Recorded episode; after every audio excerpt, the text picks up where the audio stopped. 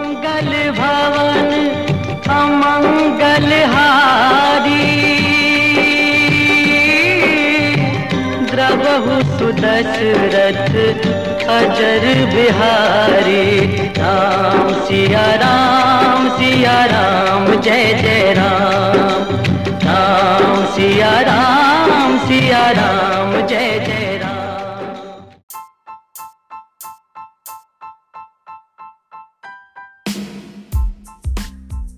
एक जमाना था जब हर घर की सुबह रामायण की इन चौपाइयों से होती थी।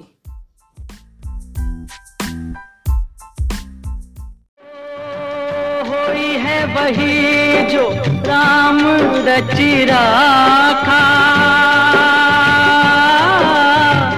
को करी तर्क बढ़ावे साखा।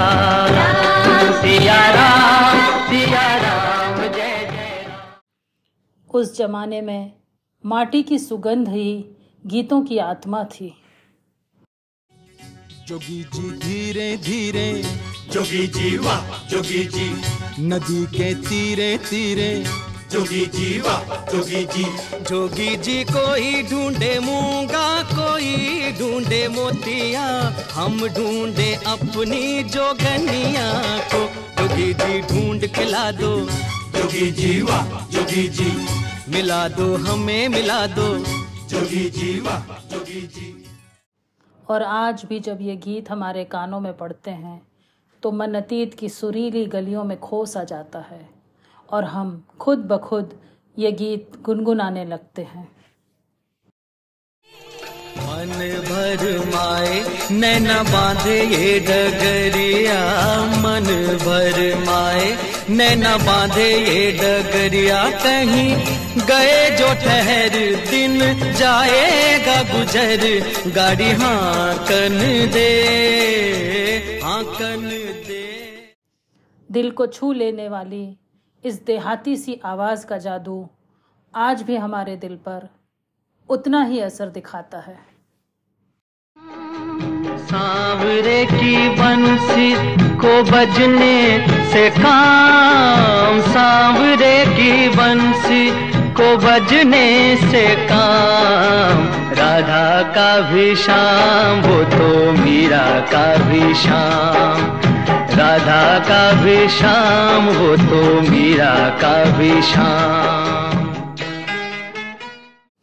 इस आवाज़ के मालिक ने उस दौर में स्थापित गायकों के बीच अपनी जगह बनाई थी। पर इस मधुर आवाज़ का सफ़र इतना भी आसान न था। लेकिन तमाम तकलीफ़ों के बाद भी ये गायक अपने गाँव से शहर आए, यानी कि माया नगरी आए और सभी के दिलों पर छा गए। गीत गाता चल, ओ साथी गुनगुनाता चल। गीत गाता चल, ओ साथी गुनगुनाता चल, ओ बंधु रे मेरा नाम है एकता व्यास और मैं सुनाती हूँ कहानियाँ। मैं आज आपको सुना रही हूँ अपने ज़माने की एक देहाती सी आवाज़, जिसने अपनी आवाज़ के ज़रिए लोगों के दिलों में राज किया। तो सुनिए इस गुमनाम आवाज़ के कुछ अनसुने किस्से। सिनेमा के गीत हमारी ज़िंदगी का अहम हिस्सा रहे हैं। इन गीतों को गाने वाले फनकारों की आवाज़ हमेशा किसी अपने की आवाज़ सी लगती है। बहुत सारे नामी सितारे हुए हैं, जिन्होंने कई दफ़ा हमारे एहसासों को आवाज़ दी है। ऐसी ही एक आवाज़ जो शोले की तरह लपक कर दिल पर चस्पा होती थी, वो आवाज़ थी जसपाल सिंह जी की आवाज़।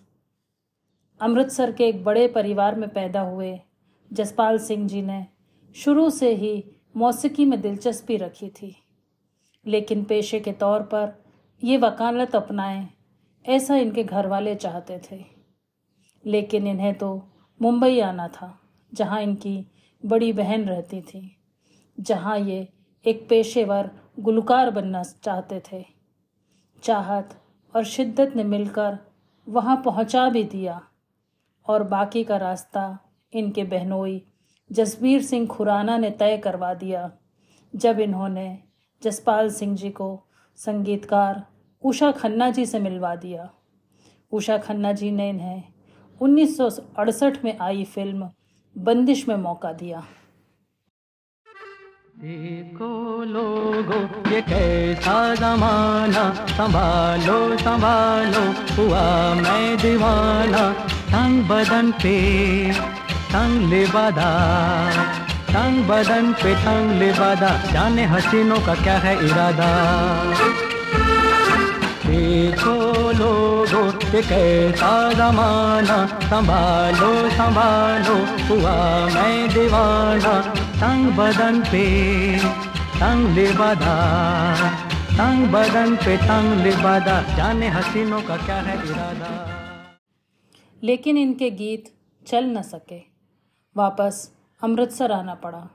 कुछ ही दिनों के बाद जसपाल सिंह जी फिर माया नगरी पहुँचे और एक बार फिर उषा खन्ना जी ने उन्हें ये गीत गाने का मौका दिया। बेटा खेल मत मटका। बेटा खेल मत मटका। मटके में जो दिल अटका तो पड़ जाएगा फटका। बेटा खेल मत मटका।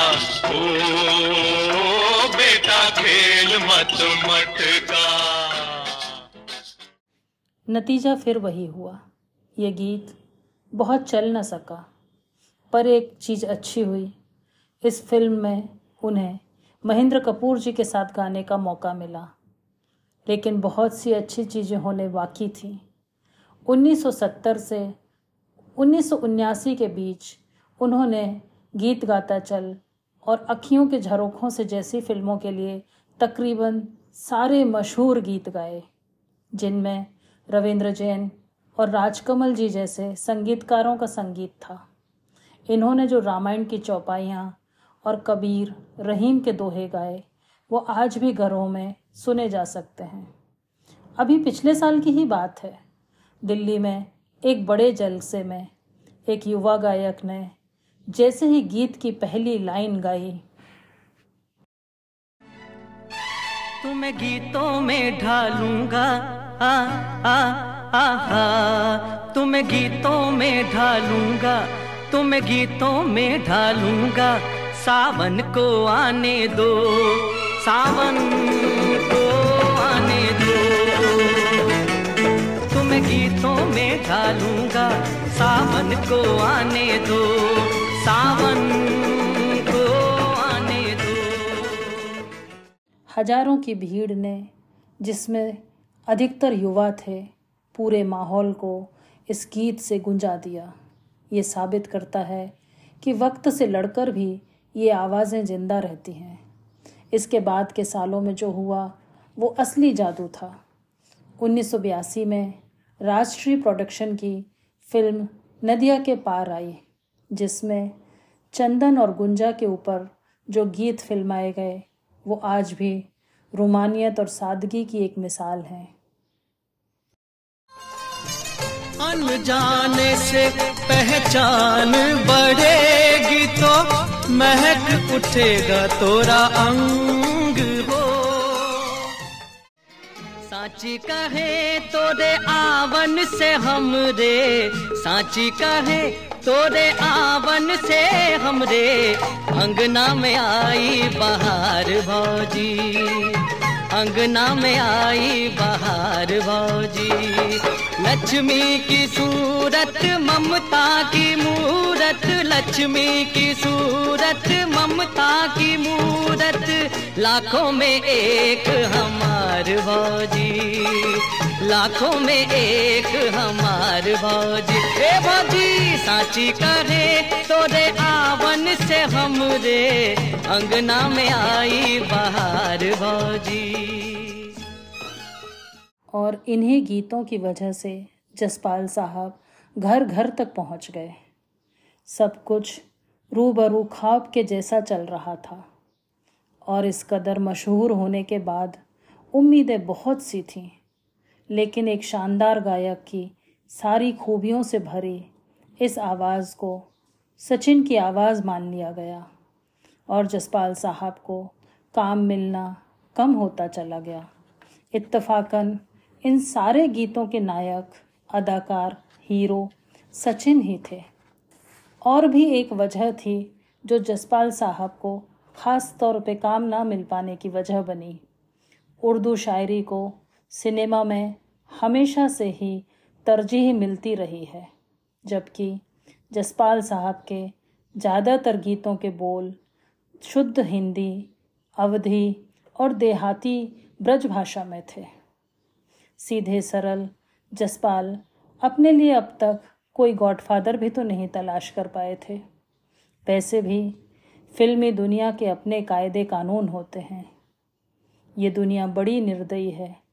ये किसी भी फनकार को दूसरा मौका नहीं देती है। शायद इस बात का अंदेशा जसपाल साहब को ना था। सारी चमक होने के बाद भी ये रोशन चिराग उन रोशनियों की फहरिस्त में शामिल ना हो सका, जो किस्मत के किले से अंधेरे भगाते हैं। जसपाल साहब, अब भी कभी कभी किसी जलसे में अपने गीतों के साथ नज़र आते हैं। उसी बुलबुल, अंधबील की तरह, जिसके लिए गालिब ने कहा था, मैं अंधबील ए गुलशन, ए ना आफरीदा हूँ। मैं वो बुलबुल हूँ जिसका बागीचा अभी बना ही नहीं।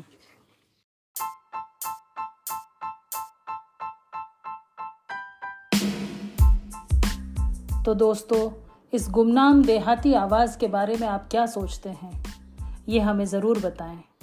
अगले एपिसोड में मैं कुछ जानी अनजानी अनकही कहानियाँ लेकर फिर हाजिर हो जाऊँगी। तब तक के लिए सुनते रहिए द पॉडकास्ट फैक्ट्री।